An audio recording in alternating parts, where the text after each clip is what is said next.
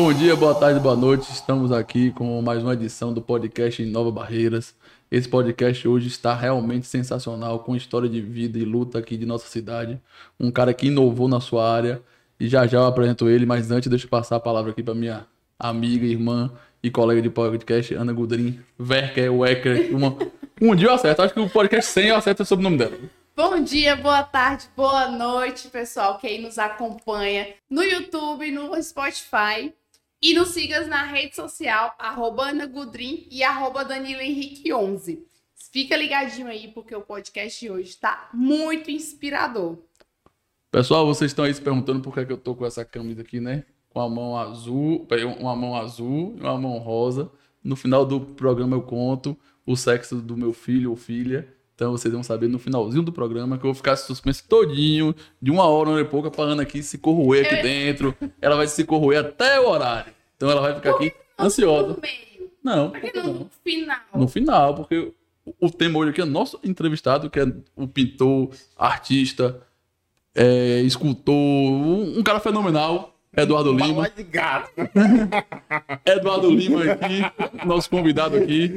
Maravilha. Boa noite, bom dia, boa tarde, Eduardo. Boa noite, bom dia, boa tarde a todos vocês que estão assistindo e nos ouvindo através do Spotify, né? Spotify, YouTube, é tudo aqui. Pronto. Spotify, YouTube, Instagram, aqui o negócio aqui é muito funcional. Tecnologia total. Total. Maravilha, rapaz. Eduardo, conte pra gente, amigão, quem é você, de onde você veio, o que é que você faz, qual é a sua obra, qual é a sua arte. Nós estamos aqui ansiosos para saber. Bom, eu me chamo Eduardo Lima, como vocês citaram aí, né? E sou um filho do sertão. Nasci na cidade de Capim Grosso, no sertão da Bahia.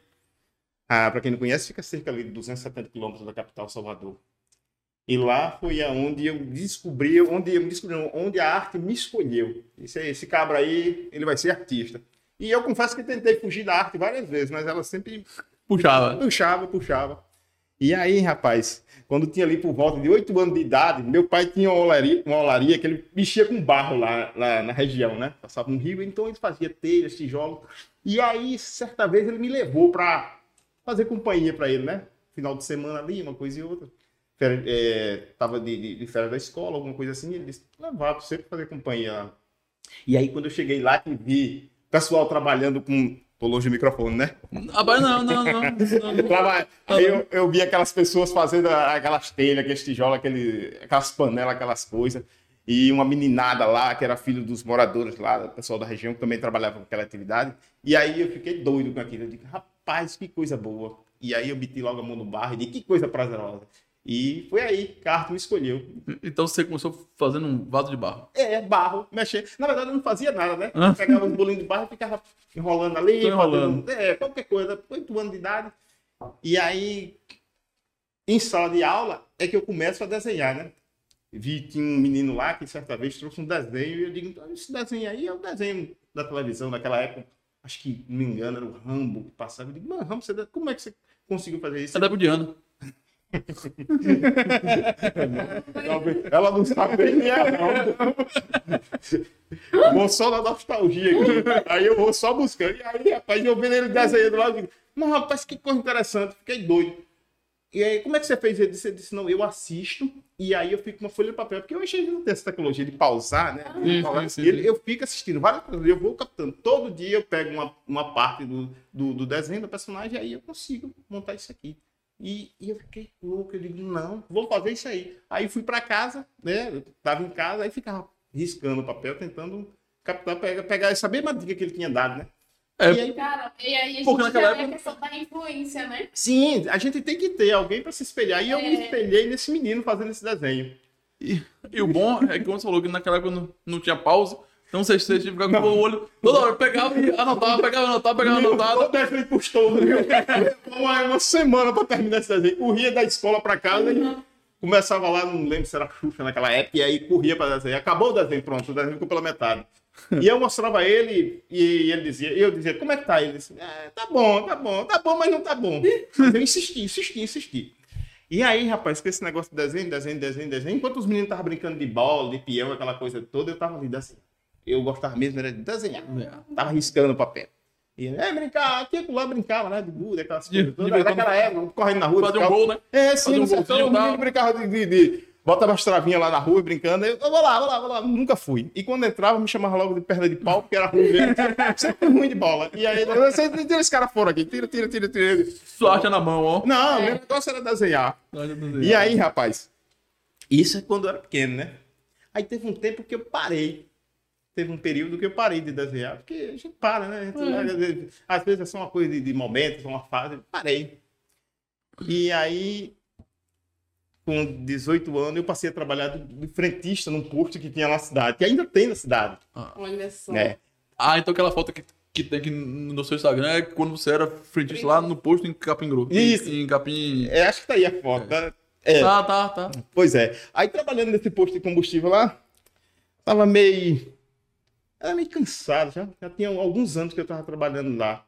Não, tinha acabado de entrar quando eu voltei, eu já tinha parado de desenhar, tinha largado de mão esse negócio de desenhar, tava trabalhando de frentista. E aí, certa vez, eu tava indo pro trabalho, era noite, eu pegava no turno da noite.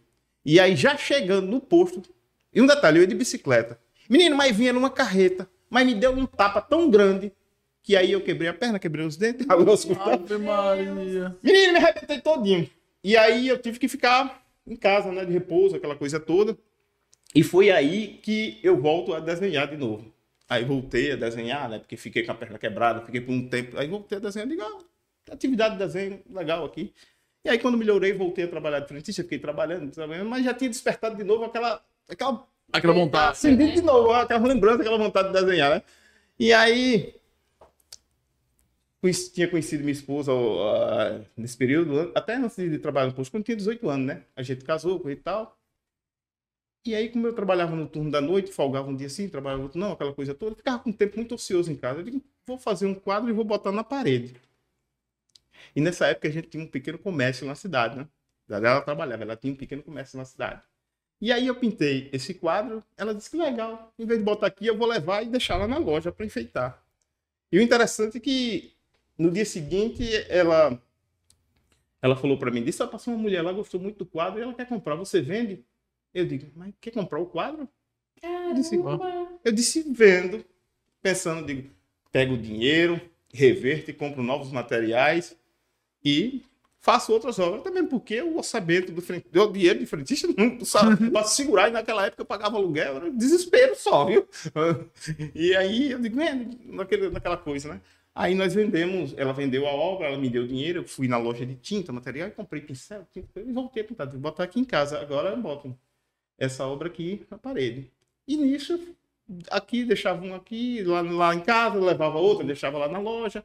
E aqui, lá aparecia uma pessoa e dizia, e a obra do Eduardo aí é? Vende. As pessoas que sabiam que era eu, né, que era Eduardo. Porque tinha muita gente que via a obra lá, mas nem sabia que eu era o frentista, né? E aí, rapaz, se deu que a gente ficou nessa. Ela trabalhava na loja, que lá ela vendia uma obra, e as pessoas compravam a obra e levavam para uma molduraria que ficava na avenida, né? Colocava lá, e que era um marco, porque a mulher moldurava, colocava bem na frente. Tá, colocava aquele quadro na frente. E sempre passava alguém perguntando, quem pintou? Quem é Eduardo? Não sei. Dava dica, às vezes não dava. E aí eu fiquei nessa de trabalhando de frentista e pintando quadro. Trabalhando de frentista e pintando quadro. E, dado momento, meu sogro, que morava aqui na cidade de Barreiras, né? Ele resolveu fazer uma visita lá pra gente, né? Em Capim Grosso. E aí, quando chegou lá, ele disse, vai conhecer Barreira, coitado. Diga, uma hora eu vou lá. Vai lá, coitado. E aí, nessa, rapaz, eu tinha alguns amigos que moravam em Brasília. E eu tinha esses amigos que tinham me convidado e disse, Eduardo, traz teus quadros aqui pra Brasília, tu faz uma exposição aí, e aí tu mostra pra turma. E aí eu fiquei nessa, aí eu pensei, Brasil... Qual era o ano disso aí, mais ou menos? 2006. 2006, né? 2006. Aí nessa de ficar assim, eu digo, sabe de uma? Vou tentar a vida com arte. Cheguei pro patrão lá, o dono do posto, digo, bata minhas contas, não quero, mas tu vai fazer o quê? Sou artista agora e vou tocar a vida com arte. E aí ele disse, tá bom. Na verdade, ele nem queria, ele sempre me via como um bom funcionário, eu acho, né? Sim. Ele até ficou assim, coitado, eu digo, vou tentar, cara. Aí nós pegamos o dinheiro dos tempos, nós compramos um carro, carrinho velho, lembra? Um Elba. E aí, ela na época, ela tinha fechado o comércio, disse, fecha o comércio, acaba com tudo isso aí, vamos sair por aí, nessa vida aí, vivendo de arte, uns mambembes, sabe? Se joga, não, se jogou. Fecha, eu peguei o dinheiro, comprei um carro. Eu tinha um monte de obra lá de tela, enchendo. O Elba é grande. É, o mala assim, você enchia de quadro. E aí a gente saiu. Primeiro a gente fez a minha região, né? A gente fazia em praça pública, né? Parava ali em praça pública, espalhava onde tinha um lugarzinho maior, a gente espalhava. E aí aqui lá a gente vendia. E aí eu lembrei do meu sogro. Disse, meu sogro me convidou para ir para Barreira e eu tenho um amigo que me convidou para expor em Brasília. Vamos para Barreira, de Barreira a gente vai para Brasília. E aí a gente veio de lá para cá. E aí, em 2006, a gente desapiou aqui na cidade de Barreira. Eu fui aonde a gente fez uma exposição no Palácio das Artes e depois a gente foi para Brasília. E aí, voltando para Brasília, a gente... Meu sogro disse, não, fica por aí mesmo, coisa e tal. Aí foi ficando, acabou ficando também, porque a gente já tinha, não tinha mais emprego. Não tinha mais nada lá. Não tinha mais emprego, a mulher tinha fechado o comércio. Não. Tem uns familiares lá, mas... E na saída sua... Para Brasília, foi bom o resultado lá? Foi, sempre foi bom. Para mim sempre é bom, sabe? É bom, as pessoas sempre... Eu sempre tive essa coisa de... Eu sempre olhei assim, de forma estranha, quando as pessoas falam assim que brasileiro não dá valor à arte. Porque para mim sempre foi positivo, as pessoas sempre teve uma boa recepção com aquilo que eu faço, sabe? Eu digo, mas valoriza, eu sempre me senti valorizado, sabe? Eu sempre senti aquilo que eu faço, eu sempre me senti respeitado. E que isso sempre serviu de motivação, sabe? E eu uso sempre esse termo de, cara, valoriza. É a forma que talvez você aborde aquilo que você faz, como você conduz o teu negócio, porque nada é do que um negócio também, né? Você tem que se entender como um negócio. Ou até mesmo a forma que você se vê, né? Aí sim. Você acha que todo mundo te vê daquela forma. Então você procura uma valorização que não tem nem dentro de você no exterior. É, exatamente. Eu também acredito nisso. Rapaz, você foi profundo. Viu? Foi. Não foi? Foi tão profundo que bugou minha mente. Eu entendi. Ela foi profunda agora. Rapaz, ela agora jogou aí, viu? Chegar, o clima ficou bom, rapaz. Parabéns, terapia sua, tá? Tá em dias. E lembra assim, doutor Eduardo, onde foi que você fez a expulsão? Bom, a gente, na época, cara, nós andamos lá, primeiro a gente parou, porque meus amigos lá de Sobradinho, nós paramos em Sobradinho, fizemos uma exposição, lá tem uma galeria, aí depois eu lembro que eu expus no INCRA, fui no Parque Way também, tinha um espaço lá, isso em 2006. Acho que foram uns 4 espaços nós andamos lá. E aí a gente voltou e ficou aqui em Barreiras. Aí em Barreira a gente abriu um mercadinho lá na Vila Rica e aí a gente ficou tocando essa coisa de mercado em Barreira. Eu montei minha galeria? É, um ateliê, né? Na época o ateliê. Minha esposa ficava tocando, ela sempre gostou do comércio, né? Comércio, né? Enrolada, assim. Vendedora, né? Nada. Boa de lábio pra vender quadro também, não é? Era profissional pra quadro, era boa, né? É isso que eu preciso. Ela já me deu uma camisa, falou, você tem que dar comigo, igual essa aqui. Eu falei, eu nunca pensaria nisso. Ela me falava. Ela é boa, ela é boa. É porque... Você tá de parabéns. A gente tem uma parceria, assim, forte, porque eu vejo... Além da gente ver uma arte como uma coisa de muito sentimento, mas eu deixo para ela encarar essa parte, ver a arte como um produto, sabe? Sim. Eu vejo de forma sentimental algo que é meu, eu encaro até às vezes como um filho. E ela, além disso, mas ela tem uma visão de empreender, de entender que aquilo é um produto, que aquilo é comercial. E eu digo, isso aí, eu tenho uma pessoa que é excelente, porque para mim eu tenho uma dificuldade muito grande. Pronto, aproveitando esse gancho que você levantou pra mim aí, vou lhe perguntar, já teve algum quadro que você fez e falou, rapaz, esse eu não vou vender nela. Não, esse você vai vender. Já ficou assim, vende, não vende. Por causa do amor, já teve algum quadro assim especial? Ou não? Eu acho que ela ama mais do que eu. Ela ama você? Ama mais do que eu. Eu acho que ela ama mais do que eu. Falou. Ela tem ciúme. Ela tem ciúme da obra? Tá. Tem obra. Há um tempo atrás, um rapaz encomendou uma obra pra mim e eu terminei a obra e aí ela foi no ateliê, eu digo... Porque ela que fechou, né? Sim. Eu disse, a obra do rapaz está pronta. Ela disse, tá bom, porque a gente pega muita encomenda de gente de fora, sabe? Muita distância. Aí, o que é que a gente faz? A gente fotografa e manda a imagem para o cliente dar uma olhada como é que ficou. E aí, quando ela viu a obra, ela disse, vai mandar não. Eu digo, mas é encomenda, a pessoa já deu até uma parte do dinheiro. Não vai. Pegou a obra e saiu com a obra. Não vai. A gente tem essa coisa, esse apego, sabe? É bom demais. Mas a gente entende que... Mas só que obra foi, né? Não, foi errado. Foi uma luta pra convencer. Porque Às vezes ela não vê, ela acompanha o nascimento da sogra, mas às vezes eu estou no ateliê e algumas nascem tão rápido que ela vê depois.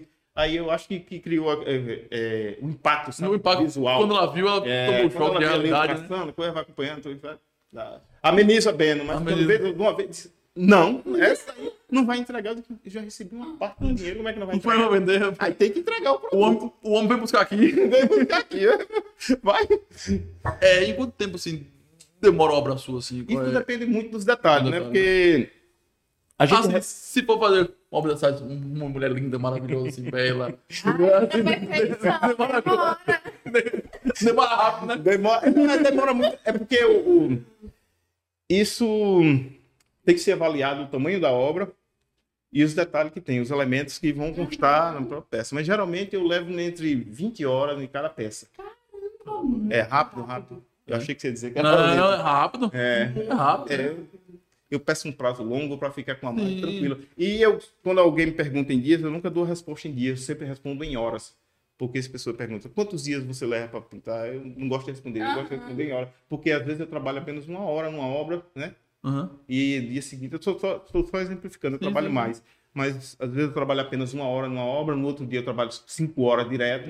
E aí, às vezes, leva uma semana para terminar uma obra, mas quando se calcula isso em horas, daí tá uma média de 20 horas e tal. Na questão da produção, assim, você tem... hoje eu estou inspirado ou não? Sim. Você tem horário? Você tem dia ou não? É de acordo com a sua inspiração você fazer a obra? É de acordo com a minha inspiração. Eu acordo todo dia 4 da manhã. Vou pro ateliê e fico até os 6. Porque meu ateliê é minha casa também. Eu vou de casa, tomo um cafezinho, volto. Mas todo dia, eu não era assim não, cara. Tô velho, viu? Eu digo, às 4 horas eu tô acordado, que é isso, rapaz. Eu também, quando dá 9 horas, eu tô morto. Oxe, chegou a galinha, caçando o puleiro ali. Pra dormir. Mas é dessa forma mesmo. E eu só pinto quando eu tenho inspiração, sabe? Às vezes, algumas obras que eu faço no ateliê, ela nasce rapidinho durante o dia. Começa de manhã, a tardezinha está pronta, mas tem outras que enrolam. E às vezes, quando eu percebo que está meio amarrado para sair, eu digo, deixa quieto, eu começo.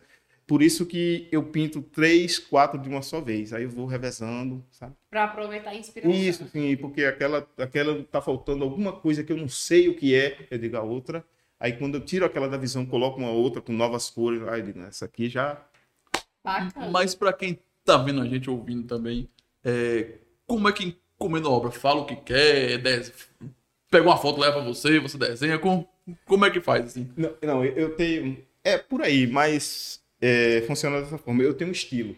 Sim. E esse estilo é empregado dentro da minha obra. E é de fundamental importância que esse estilo esteja contido dentro da obra. Então as pessoas que me procuram, elas já sabem o que vão receber. Né? Vai ser algo meu. Esses dias...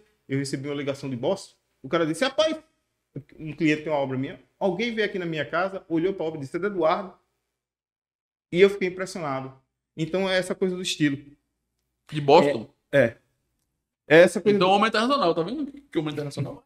Não chegar lá ainda na parte internacional. O homem tem discussão em 25 países. Você já brinca. E essa coisa de você ter o estilo é muito importante para que as pessoas identifiquem, sim, o estilo, sim. Identifiquem a sua obra sem precisar. E é o que faz a sua marca ficar fortalecida. Então, exatamente. E as pessoas que me procuram, elas já procuram por causa desse estilo. Elas, por exemplo, eu recebo algumas fotografias de alguns clientes que eles hoje só dizem, faz aí. E ele deixa... A foto eu não faço, sabe? Fotografia eu não faço. Sim. Ele disse, faz aí, Eduardo, no teu estilo. Então, eu coloco aquelas características que já acompanha, que eu tenho. Que lembra muito os bonecos de barro. Sim, também. Exatamente. Então, esses elementos eles têm que estar contidos sempre na obra e as pessoas que me acompanham ali já sabem. Que bom, rapaz, que bom. Às vezes, elas pedem para acrescentar, por exemplo, esses dias eu fiz um cliente que torce com um determinado time de futebol. Então, ele coloca uma camisa do meu time aí, coloca um escudo, coloca um elemento do tio. Não, é de Minas Gerais. Então é baleado. Você falou, rapaz, eu não pinto time de segunda divisão, não. Você responde logo, né? Você vai perder pintando... Tá na primeira e tá fazendo raiva. Ô, Eduardo, uma dúvida que eu tô aqui. Sim. Como você aprendeu? Você teve algum estudo, alguma técnica? Ou foi por conta? Eu meti as caras, assisti, tentando fazer os desenhos, fui fazendo, me joguei e fui. Ou você não, fez algum curso, algo do tipo. Ou é dom mesmo, nasci assim e fui fazendo.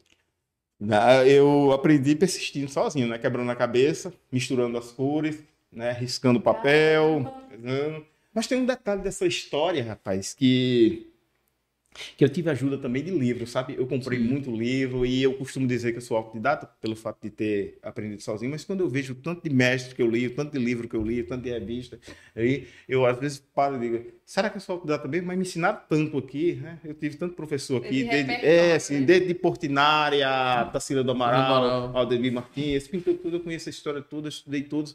Então, assim, é isso. De certa forma, foi só inspiração, né? Sim. Eles não me ensinaram, pega o papel, não. Isso aí você aprendeu sozinho, então você é autodidata. Você é autodidata, é autodidata. Você é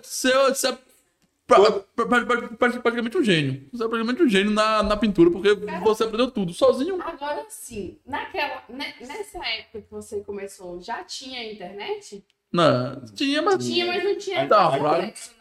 A internet, ela apareceu para mim já... Não, eu vou contar a história da internet, como é que entrou na minha vida. Primeiro, eu vou só acrescentar aqui um detalhe sobre isso que ela perguntou de autodidata. Isso, de autodidata. Quando eu trabalhava no posto, eu tinha voltado a desenhar no papel, né? E aí, tinha trabalhado à noite, e quando eu cheguei em casa, que deitei, o patrão ligou. Volte, reunião. Aquelas reuniões chatas, né? Que só pra maiar o cara mesmo. Bora, vamos, resultado, cobra resultado do cara. Aí tudo bem. Aí eu voltei, cansado. Aí já tinha lá a turma toda reunida. Aí, aqueles assuntos, né? De patrão, cobrar resultado. E aí tá a gente lá caladinho. De repente alguém bate na porta, o jornaleiro, né? Antigamente o jornaleiro pegava. O patrão, ele tinha assinatura de uma revista, de jornal, aquela coisa toda, né? E aí bateu na porta, ele disse, quem é? Ele disse, o jornaleiro. Ele disse, entra aí. Aí ele disse, não, trouxe aqui sua revista mensal, seu jornal. E eu lembro que eu estava sentado aqui e ele parou na minha frente e ele levava nas mãos uma revista assim que dizia, pintura em tela, aprenda a pintar em tela. E eu estava parado assim, olhando ele entregando revista, coisa e tal, e eu aprendo a pintar em tela. Aí quando terminou a reunião, eu fui na banca de revista, aí eu falei com ele, disse, você foi lá no posto agora há pouco entregar lá uma revista, um jornal lá, e você tinha na mão uma revista que dizia assim, pintura de tela. Eu disse, não sei, não faço ideia. Aí eu comecei a olhar, né? Eu disse, rapaz, não tá aqui não. Aí ele disse, não, é porque essa que eu tinha levado na mão ainda tá aqui. Aí ele pegou e disse, eu digo, é essa. Aí então eu comecei a ler ali, nossa. Aí comecei a receber algumas dicas. Aí foi onde eu pintei a primeira tela e coloquei na minha casa, minha esposa levou do comércio. E aí eu nunca mais parei. Aí semanalmente eu comecei, mensalmente essa revista saía, aí eu comecei a comprar todo mês. E aí no fundo da revista tinha um texto que dizia assim, você é artista plástico? Manda a fotografia da sua obra aqui que a gente divulga grátis. Eu digo, olha, já sou um artista. Vou fotografar e vou começar a mandar. Aí tinha um fotógrafo na cidade, antigamente tinha um fotógrafo, né, que imprimia. Aí também o fotógrafo, todo mês o cara ia lá e tirava umas 5 fotos, eu digo, mandar para a revista, colocava pelo correio. E eles publicavam essas fotos na revista, né? Aí tinha lá meu e-mail, meu endereço. E aí, chegando agora no gancho da internet, quando eu cheguei em Barreira, eu nunca quis esse negócio de rede social, sabe? Eu nunca dei importância a esse negócio de rede social. E naquela época era Orkut, sabe? Quando eu cheguei aqui. Não sei. Eu sou velho, Foi longe, ele falou. Ele disse, Orkut. Orkut. E aí, quando eu cheguei aqui em Barreira, tinha esse negócio de Orkut. E aí, rapaz, eu tinha até... Eu não lembrava das revistas. Teve um tempo que eu não lembrava da revista. E aí, um amigo... Não sei em que momento, mas alguém falou comigo, Eduardo, teus quadros estão na internet. Eu digo, mas como? Você nunca botei na internet? Ele disse, tem um cara que tá pintando seus quadros e aí tá publicando lá e dizendo que é dele, porque o teu estilo, né, dado para muitas pessoas conheceram. Na verdade, era cópia mesmo, dizendo que era dele lá. E... Aí foi onde eu criei uma rede social para mostrar... No Orkut ainda? Fui no Orkut, mas já tava naquela transição do Facebook, aquela coisa toda. Foi o Facebook. Facebook? Foi. Aí já fui no Facebook. Aí eu criei um Facebook. E aí, só para falar para as pessoas que eu lembrei de onde foi que esse cara vestibular, eu lembrei da revista, digo, a revista porque saía no Brasil todo, sabe? Sim. Saía no Brasil todo. Digo, aí quando eu vi as fotos, digo, ah, esse quadro aqui tá na revista, o cara tá copiando, ele podia até fazer ali, né? Usar como estudo. Como estudo, sim. Como estudo, tudo bem, mas ele dizer que era dele... Porque dele é, não pode. Aí, rapaz, foi nada não. Aí eu criei uma rede social, e aí só pra dizer, aí eu lembro que eu publico, até hoje eu ainda publico, aqui e acolá eu publico um quadro segurando assim, entendeu? Eu sou o dono do quadro, tanto tempo, aí tem até gente que fala de, tem gente que diz, por que só publica o quadro do lado? Eu digo, é porque eu quero me amostrar. É porque senão o dono pega. É, o dono pega. Passa a mão. Aí... Não fala que é dele, então fala que é meu. Aí quando eu publiquei, deu acho que 6 curtidas, alguma coisa assim. Eu digo, eu sou um sucesso dessa rede social. Tô bombando, 6 curtidas. Aí isso tem muito tempo. E aí, dia seguinte, eu publiquei mais um e passei a publicar. E aí, 6 curtidas, 7, 8, 10 anos, e tal. Agora tem 131 mil seguidores no seu Instagram, brincadeira, rapaz? Tem um bocado de gente. Tem gente, tá vendo? Tem gente. Não, mas eu vou lhe explicar. Até um tempo atrás, até 2000... Antes desse problemático que a gente teve aí de saúde... Da pandemia, 2019 ali. Na pandemia, eu não tinha tanto seguidores, não. Na pandemia, acho que eu tinha 6, sabe? Porque eu sempre gostei de Facebook, sabe? Uhum. Facebook, eu sempre fui hypado lá. Tem um bocado de gente que me acompanha lá. E aí, meu filho, que é mais atualizado, junto com os amigos, vai pro Instagram, Facebook, essa coisa aí, já tá ficando ultrapassado. Eu digo, não, isso aqui é meu povo. Já desde 6 curtidas que eles estão aí, deixa aí. Aí eu... Desde 6 curtidas. É, aí eu publicando lá. E aí, rapaz... quando começou a pandemia, aí eu digo, vai parar tudo. E, infelizmente, as pessoas veem arte, muita gente vê arte como algo supérfluo. Sim, sim. E nessa coisa de ver supérfluo, eu fiquei preocupado. Porque eu digo, não, as pessoas vão preferir comprar o alimento, dar o essencial, o que é certo. Eu digo, agora, o negócio pegou aqui. Pegou. Esse ateliê aqui, pode fechar a porta aqui, acabou isso aqui. Foi a que mais vendeu. Cara, eu tinha, acho que 6 mil. Aí meu filho, nessa época, tinha criado esse Instagram há um tempo atrás. E eu tinha ali uns 6 mil seguidores, aquela coisa e tal. E ele tava publicando, já tava aparecendo um povinho lá. Porque era o povo do Facebook, né? Eu criei, migrando, sabe? Já tava naquela transição. E eu tinha uns 6. E aí, rapaz, não foi nada, não. Eu fiz igual todo brasileiro faz, igual a maioria dos brasileiros fizeram, né? Eu disse, vamos comprar um estoque aqui de alimento. Guardar. Um bocado de papel higiênico, não sei pra quê. A gente foi ali no supermercado, não sei. A preocupação com o papel higiênico. Eu nunca entendi, cara. Eu tenho tanto papel higiênico. Sobrou um alimento, papel higiênico. Não quero papel higiênico. Então, aí, e fecha tudo aí, que agora o mundo acaba. E a gente fez isso. E aí eu comecei a ficar preocupado, porque passou o primeiro mês, os clientes que faziam essas encomendas, eles começaram a mandar mensagem dizendo assim, Eduardo, segura aí. Aquela encomenda que eu ia fazer, vamos ter que adiar. E você? Adiar. Diga, agora o bicho pegou aqui pra nós, viu? Adiar. Assim, nessa época a gente tinha um mercado na Vila Rica, que eu também há pouco tempo tinha fechado. Eu fechei o mercado, ó. Fechei o mercado. Fiquei aqui só com a arte. E agora? Já tinha uns meses. Eu digo, pronto, agora danou-se. E aí foi passando o tempo, os clientes... Cancelando, e não mais comprava, não mais procurava. E aí eu lembro que num sábado, eu acordo de madrugada, né? Eram umas 5 horas da manhã. E eu nunca fui bom de tecnologia, por isso que eu fico no Facebook, porque eu não consigo migrar. Eu vou no Instagram lá... Fica perdido. Eu padeirinho uma nova tecnologia, eu sou ruim padeirinho uma nova tecnologia.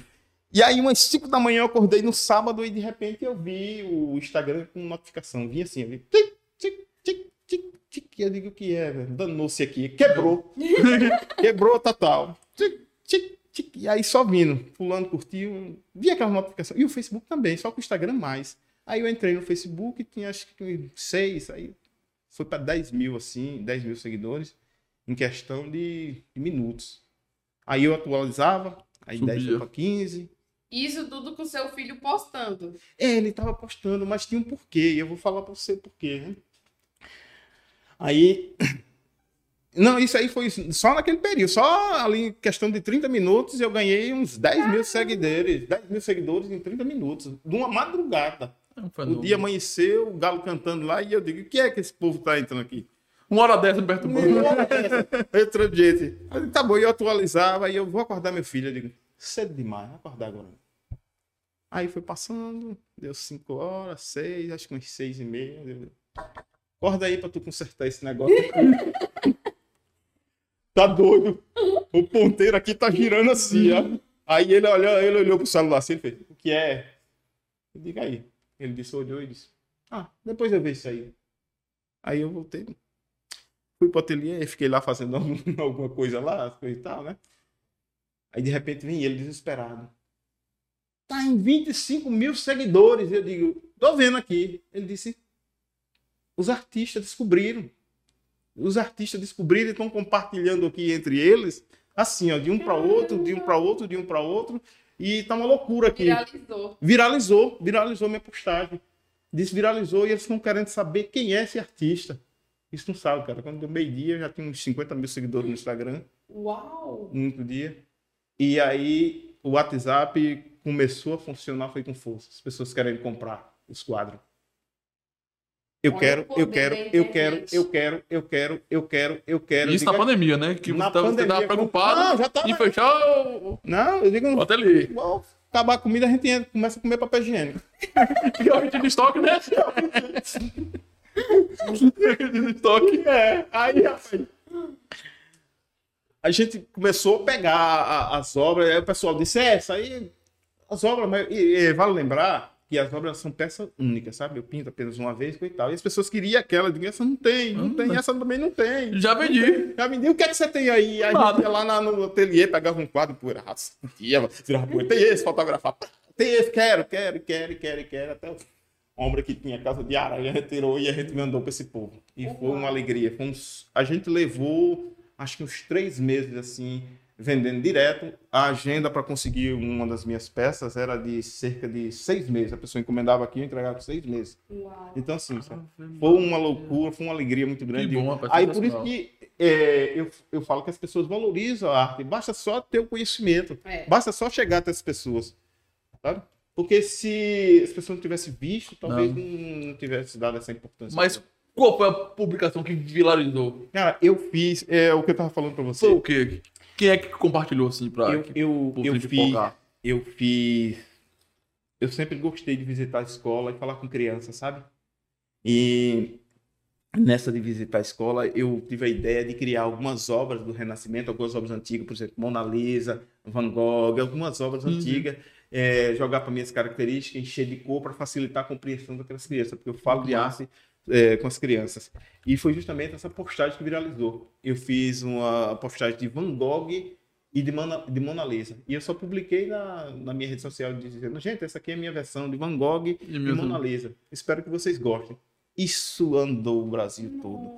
Aí nessa, começou o mundo todo me procurar também, sabe? Aí a gente começou a mandar, obra. Aí todo mês a gente manda para fora do Brasil. Todo mês a gente tá mandando obra para fora do Brasil. Aí nessa também foi que as galerias de fora passaram a requisitar também meu trabalho. O ano passado eu fui em Londres, né? Passei em Londres, passei em Paris, passei no México.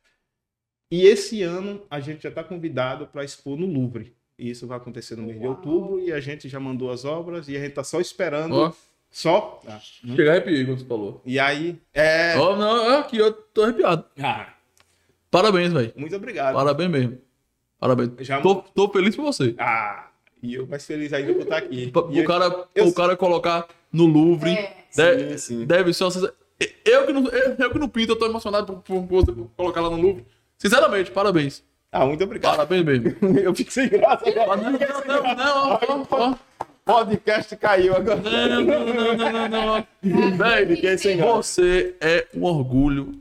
Não para Barreiras, não. Você é um orgulho pro Brasil. Porque o cara colocar no Louvre, o cara sair de Capim Grosso. Pra ralar igual você ralou. Ir pro Louvre, negão. Você é foda. Muito obrigado. E se depender de mim, de Danilo, você vai ficar conhecido na região inteira. Na região inteira. Isso é bom. Você é merecedor. Eu tô me sentindo uma burra. Não, você é doido. Eu tô com vergonha de não ter conhecido antes. Exatamente. Aí depois sou vergonha de mim mesmo. Não, mas obrigado por colocar lá em cima. Assim, eu confesso que eu fico sem graça, sabe? Não sei. Mas aí quando deu uma pausa aí nesse negócio de vender, de mandar essas obras, aí eu tive a ideia junto com minha esposa, que a gente trabalha em família, né? Minha esposa e meus dois filhos. Aí a gente pensou, vamos criar uma exposição chamada Raiz do Sertão Nordestino, e essa exposição a gente vai levar para todo o Brasil. E nós fizemos isso já ali no finalzinho da pandemia. Então a gente, São Paulo a gente expôs 3 vezes já no finalzinho da pandemia, Brasília a gente expôs também, Salvador a gente já foi 3 vezes também com essa mesma exposição, a gente acabou de vir da região lá de Capim Grosso, a gente expôs também essa mostra Raiz do Sertão Nordestino, e daqui a 45 dias a gente já está agendado para o Rio de Janeiro. A gente vai levar essa mostra também. E assim, aonde eu chego, eu falo bem de Barreiras, porque essa região aqui me inspirou bastante, sabe? E eu levo no peito, sabe? Eu me sinto assim, eu não sou filho da terra, não tenho sangue. Filho de coração. Mas sou filho de coração. Já me deram até o título de cidadão barreirense? Já me deram o título de cidadão barreirense. Merecido. E eu digo que a minha obra ganhou mais cor, ganhou mais vida depois que eu cheguei aqui, porque quando conheci essa região aqui eu me apaixonei. E teve uma interferência assim muito grande naquilo que eu faço. Então não tem como andar por esse lugar, levar essa mostra sem deixar de falar da alegria que eu tenho de morar aqui. Que bom, rapaz. E onde foi, assim, dos países que você já fez exposição? Por onde você passou? Ó, o ano passado... No Brasil afora. O ano passado, eu estive em Londres, passei no México e na França, né? E, através das galerias, eu já tive prêmio na Áustria. Eu tenho em casa lá a medalha de prata que eu obtive na Áustria. Eu obtive medalha de ouro em Roma. E uma menção honrosa em Londres. Não? Na Áustria. Na Áustria. Então, assim, sabe? Eu tenho um representante também. E em Roma também eu tenho um representante. E o ano que vem, esse ano ainda, a gente expõe na França. E eu quero expandir mais ainda. O que falta mesmo pra gente é um pouco de incentivo, sabe? A gente precisa de apoio. Porque convite eu recebo a todo momento no e-mail. Vem, traz pra cá. Vem trazer tua arte pra cá. Inclusive, a gente cancelou, né, Cida? Né? Liechtenstein, né? Não. Esqueci. Não, pode falar, não, pode falar, não. É porque os países... Não, pode falar. É... Não. Ele não foi. Eu mandei um representante. Eu mandei um representante. Liechtenstein. Mas a gente acabou de... Perdão minha ignorância, Liechtenstein fica onde? Na Áustria. Não, como é o nome daquele país que tinha... É a Áustria mesmo, né? É Áustria. É Áustria ali, Alemanha, Áustria. Não, aquele condado lá. Não, agora lá do negócio do vinho lá, que tem uma exposição. Não, mas deixa, é só porque a gente... Vou dando prêmio, a viagem. Não sabe onde tá. A gente acabou de cancelar, sabe? Tava certo pra ir e tudo mais. Se foi tudo certo. Foi pra essa... Pronto. Porque o homem é tão importante que... Importante são vocês, na vida da gente. Que bom. E eu queria aproveitar também aqui para agradecer, porque eu tenho a oportunidade de contar minha história aqui. Muita gente assistindo a gente e ouvindo. E eu sempre digo que eu espero que essa minha história motive todo mundo, né? Que... Sua história é inspiração. E eu quero que as pessoas tomem conhecimento aqui da minha história, nem só por mim, porque eu quero me aparecer com você. Mas é porque isso motiva mesmo, sabe? Na cidade, eu tenho conhecimento de poucos artistas que tem na cidade, mas quando a gente faz a exposição, que a gente chama a turma, que a gente reúne os artistas, faz um convite, vem para cá, vem para a exposição, vamos passar um dia aqui fazendo arte, aparece tanto artista que você não tem ideia de se eu também faço, e é isso. E falta incentivo, igual você falou. Sim. Falta empurrão, entendeu? Com certeza. Falta empurrão. Com certeza. Mas a gente chega lá. A arte é bom, rapaz. É inspiradora. Você vê que eu comecei de frentista. Eu comecei com barro, né? Meu pai lá fazendo barro. Aí no posto, sendo frentista, eu pinto a minha primeira tela. Eu venho pra cá, compro um carro. Fiat Elba. Comprei um pincel. Rapaz, você não sabe, e eu tinha desistido de pintar. Eu tinha desistido de pintar, não, eu nunca desisti de pintar. Eu tinha desistido de mostrar, porque nessa de querer mostrar as pinturas, andar pra cima e pra baixo no fio do ar, o Fiat Elba não pegou fogo e a gente... Conversa, moço? Conversa o quê, rapaz? Acabou. É mesmo? Agora, assim, nessa nossa jornada, é porque a gente fica contando só flores, mas não, é preciso dizer que também tem para aquelas pessoas no Big Dá, é bonitinho. Não, pegou fogo e todo mundo só vê as cachaças que nós tomamos. Agora o tombo que toma bêbado. É. E eu tenho que contar também essas mazelas que aparecem. Não, tem que contar mazela, tem que... É, porque... Nem se dá flores, velho. Não, porque o cara você fez a pintura lá, divulgou, bombou, que hoje você tá aí bem estruturado, mas não lá atrás. Ninguém olha, nossa... ninguém olha o caminho duro. E a trajetória foi... E a trajetória tem espinho pra caramba, né? Tem muito espinho, a gente... Faz da tripa coração, como diz minha mãe. Seu mas o Fiat pegou fogo com a guarda dentro ou não tinha... Não, pegou fogo no motor, a gente conseguiu apagar e eu reboquei, levei pra casa e lá mesmo ele acabou. E tá com ele até hoje no museu? Ah, tá não? Não, eu não consegui recuperar não. Um pedreiro que foi trabalhar pra mim, ele olhou lá em casa, né, quando a gente tava construindo, ele disse, esse Fiat Elba, eu digo, tá aí na lona. Quer fazer negócio? Eu digo, faço.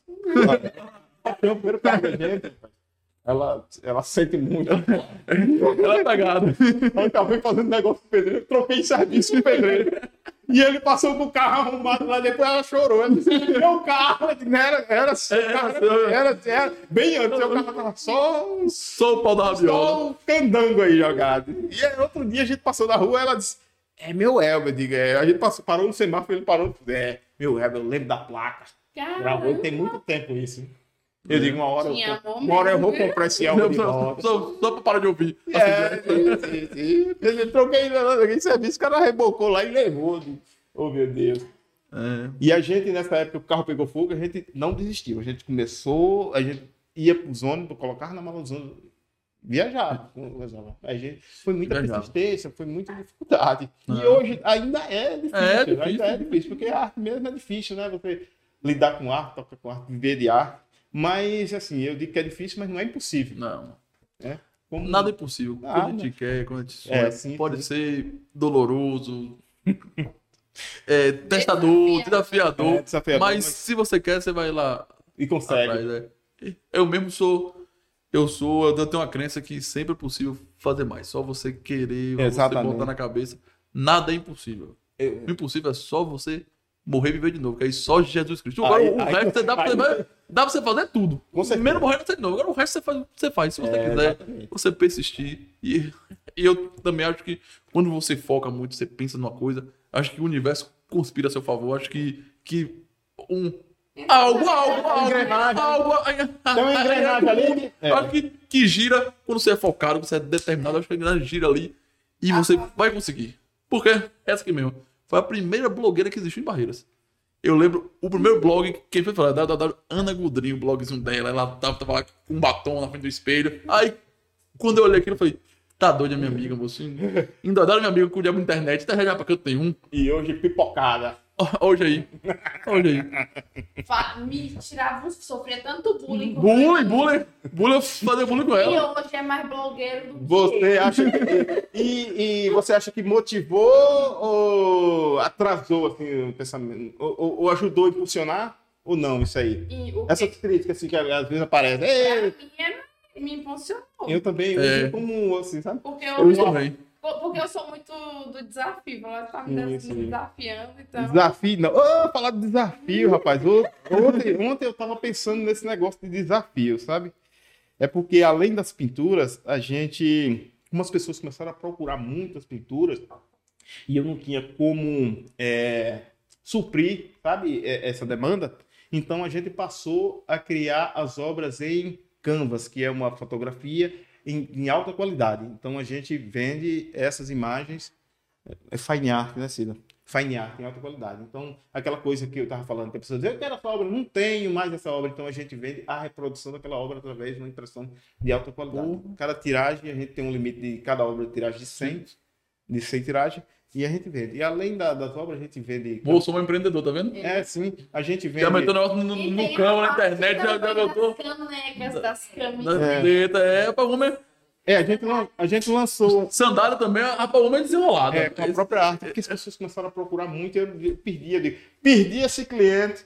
Digo, perdi, não, vem cá. É, cara, a pendura não, mas eu tenho uma camisa, né? Exatamente. Eu tenho uma caneca, o que é que você quer? Fechar. Sair daqui sem nada, você não sai. Não sai, não. Quer assinar Eduardo Lima. Aí as pessoas dizem, eu quero caderno, porque a gente trabalha com caderno. Autógrafo, a gente manda... do Brasil tudo, né? Aí alguns cadernos eu autografo e mando para as pessoas. Eu quero caderno. E isso acontece, eu estava falando sobre o desafio, sobre isso que você citou. É que também, há muito tempo atrás, eu mandei uns e-mails com um pessoal que trabalha com camiseta, eles nunca me respondiam. Aí eu digo, lançar minhas próprias camisetas. Não responde não, lançar... Aí, desde a pandemia, que a gente trabalha com camisetas, com as imagens. Porque... é aquela coisa de desafiar, sabe? A gente tem uma força dentro da gente que às vezes nem a gente percebe, né? Que a gente tem essa força. Basta só você parar e dizer, peraí, eu consigo, cara. E a gente conseguiu. O que eu achava que era impossível, conseguiu. Esses dias mesmo, já tem um tempo, a gente lançou a sandália. Por quê? Porque eu mandei e-mail para várias empresas que trabalham com sandália, os caras não me respondem. Eu digo, lança nossa própria linha de sandália. Canecas, pratos, essas coisas, as pessoas não me retornam. Às vezes, quando retorna é meio frio, eu digo, lança a nossa própria linha de caneca. E assim, a gente, quando eu olho para trás, eu digo, caramba, olha onde eu cheguei, onde é que eu tô. Eu nunca imaginava que nós conseguiríamos ter esses produtos aqui com minha marca. E quem trabalha com você nessa sua marca é você, sua esposa e seus dois filhos? Dois filhos, exatamente. Mas é isso, essa coisa de desafiar, sabe? Eu me senti desafiado. É o combustível. É, digo. Mas só você que pinta ou algum outro? Não, só eu. Outro no seu arranha? Só eu pinto. Eles trabalham com a parte gráfica, né? Eles trabalham com a parte gráfica, a parte do marketing, a parte da... Ela trabalha com... A gente divide lá em casa da seguinte forma. Ela trabalha com as vendas, eu tenho um... Hã? Recursos humanos, né? Ela é chefe do RH. Eu tenho medo de RH. Eu tô com medo, né? Não, é porque assim, ela... trabalha na curadoria da instituição, que é quem é responsável por organizar toda a amostra. E, além de mais, ela trabalha na parte comercial, né? Então, as pessoas, quando ligam, falam comigo, mas, na maioria das vezes, falam com ela. Aí eu tenho um outro filho que ele trabalha na parte gráfica e tem um outro que é do marketing. Então, a gente assim, é o quarteto fantástico. E eu só pinto. 4 da manhã, igual um zumbi. Bom, rapaz. Mas, Eduardo, qual foi a hora assim, que você falou, você viu e falou, não, agora eu estourei, eu tô famoso. Qual foi o momento? Teve esse momento? Na verdade, eu ainda não me considero famoso. Eu ainda não me considero famoso. A pessoa indo expor o Museu do Louvre, não se sente famoso. E eu aqui do Mucambo, com 29 seguidores, me achando. Não, na verdade, é essa coisa, eu ainda não me considero assim, famoso, sabe? As pessoas me conhecem. Humilde. Não, na época da pandemia, talvez sim, né? Porque essa coisa de fama, você sabe que é uma coisa muito... Não, é volátil, né? Essa coisa. Teve uma época que as pessoas procuravam muito, muito, e teve... Nesse período, era 6 meses para conseguir uma pintura e eu já tava me achando. Eu digo, não tava não. Agora eu sou bom. Agora eu sou bom. Aí esfriou. Agora a gente já tem ainda uma pasta de cliente que sempre procura a gente, mas não igual daquela forma. Mas então, hoje a sua cartela de clientes é mais brasileira ou gringo? Eu acho que 40% é gringo, os brasileiros. Porque... Não, mas assim, só para reformular a pergunta. Você vende mais para dentro do país ou para fora? 40%. Para fora. 40%. Mas esses fora são estrangeiros ou são brasileiros que moram lá? A maioria é brasileiro, né? A maioria é brasileiro, porque eu tenho uma obra que ela tem a cara do Brasil. E as pessoas que moram lá fora, elas querem ter essa lembrança. Eu percebo, pelo menos eu percebo isso, né? Elas querem ter um pedacinho do Brasil e aí eles me encontraram. Tua obra tem tudo, porque eu pinto lá os cactos, eu pinto ali do homem do campo e é sempre na região as características brasileiras. E eu percebo que as pessoas me procuram porque elas querem ter um pedacinho do Brasil lá fora. Que bom. Por isso que a maioria são brasileiros, né? E é bom porque fala a nossa língua quando a gente contato. Fica embolando demais. Né? Isso não aprende não, né? Perde a perna até a venda. Alguém me repete aí que não entende não. Perde até a venda, o cara embola demais aí. Mas aparece também em outras línguas, é uma luta, mas a gente consegue. Eduardo, quero agradecer muito aqui pela sua presença, o seu tempo. É uma honra pra gente receber um artista aqui no nosso humilde podcast de sua referência, de sua... notória especialidade, o cara, você, eu fiquei tão feliz que você vai para o Louvre, levar o Brasil, levar nossa região, levar nossa cidade, é um negócio fantástico, você tá, não me canso de falar que você tá de parabéns, realmente tá de parabéns mesmo, muito obrigado pela sua presença, mas antes de encerrar, eu vou revelar o sexo. Ai, meu Deus!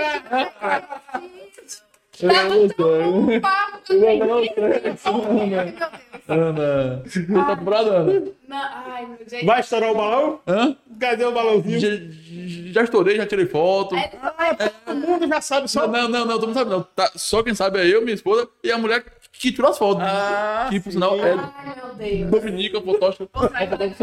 Eu tô tendo uma mini crise de ansiedade. Agora eu vou revelar, tá vendo aqui? Eu acho que é menina. Ó, menino. Menino. Não, peraí. Menino e menina, né? É gêmeos. Mentira! Não. Mentira! Não! É o quê? Homem ou mulher? Menino? Mulher e homem. Mentira! Eu tô pegando... Caramba! Não fiz uma tela igual você, mas fiz um menino. Homem de arte boa, quem fez foi eu. Não, você superou agora. Eu não sei. Uma fichinha, tá vendo? Ganhou. Cara, que bênção, que coisa, que felicidade. Agora tem que saber o nome do menino. Eu não tô acreditando. Você tem que saber é um casal. É um casal. Mentira. Não, é. Eu não tô. É um casal, mano. Eu não posso falar o que eu quero, mano. Você sabe o nome do menino? Não. Ascaeta. É o quê? É mentira. Parabéns! Demorou tanto tempo, gente, quando foi logo dois. Foi logo dois. Eu já começo fechando a fala. Já comecei falando. Já abri e fechei minha... Olha, meu ateliê tá fechado. Agora eu vou fechar o ateliê. Última arte. Você já fez arte pra... pra escrever seu nome na história. Já fez arte boa. Tá vendo? Um casal. Arrasou. Um sonho. Caramba. Tô chocada. Só que ela não quis deixar o nome de Arrascaeta. Glória. Nome de Arrascaeta. Não. Relacionamento tem que crescer. Não é Flamengo. Você que não é Flamengo? Sim, mas eu falei pra ele que podia escolher o nome do menino. Mas eu achei que ele ia ter um vocês, né? Não é nem nome, só nome. Não é nem... Não, definitivamente você não vai escolher nenhum nome. Não. Ainda tá nenhum. Não. Já deu nome já. Revela logo. Seu gosto é muito peculiar. Não, fala que também. Aproveita e revela logo. Júlia e João Henrique. Ai, só Júlia e só João Henrique. Júlia. Henrique. Porque é o Henrique, né? Da família. Júlia e João Henrique. Cara, eu gosto de nome único assim, sabe? Pequeno, né? Júlia, João, um negócio. Eu achei perfeito. Obrigado. E mas com essa notícia bombástica que Ana quase chora aqui do meu lado, vamos encerrar nosso podcast. Vamos dar um brindezinho para nosso... Menino tem brinde! Do nosso podcast. Nosso podcast para você. Nossa. Você leva da gente lá. E tenha certeza aqui, já vou encomendar com você um quadro meu, de Deise, de Júlia, de João Henrique, de Matheus e de Arão, que eu também tenho um cachorro chamado Arão. Arão! Eu tenho também lá em casa. Tá vendo? Bruce. Tá vendo? Cara, é uma felicidade muito grande, né, ter participado aqui do podcast com vocês. Muito obrigado. Eu tenho certeza que essa história aqui vai motivar muita gente. Tomara que motive. Essa expectativa. Eu acho que vocês tiveram assim, uma ideia, uma sacada brilhante de trazer a gente artista aqui. É muita pouca oportunidade que a gente tem de falar de arte, essas coisas. E o mais importante, falar das pessoas, falar da história da sua vida, porque tudo envolve gente, envolve pessoas. Eu costumo dizer que gente simples me interessa, e vocês dois me interessaram muito, senti muito à vontade. Obrigado, Eduardo, obrigado. Ter pessoas simples, parece que a gente conhece há muito tempo. Papo fluiu, bom demais. Ela esqueceu que tinha lanciona, esqueceu que eu ia fazer uma revelação bombástica hoje. Ah, que coisa boa. Então, pessoal, estamos aqui chegando no final do nosso podcast. Antes de sair, siga o nosso canal do YouTube, Nova Barreira. Siga o nosso plataforma no Spotify. Me siga na rede social, Danilo Henrique 11. Qual é o seu Instagram, meu querido? @ Eduardo Lima Arte. Pronto, siga ele que esse homem é fantástico. Arrocha o dedo lá. E agora minha amiga Ana Gudrin vai dar aquele famoso tchauzinho dela. Tchau.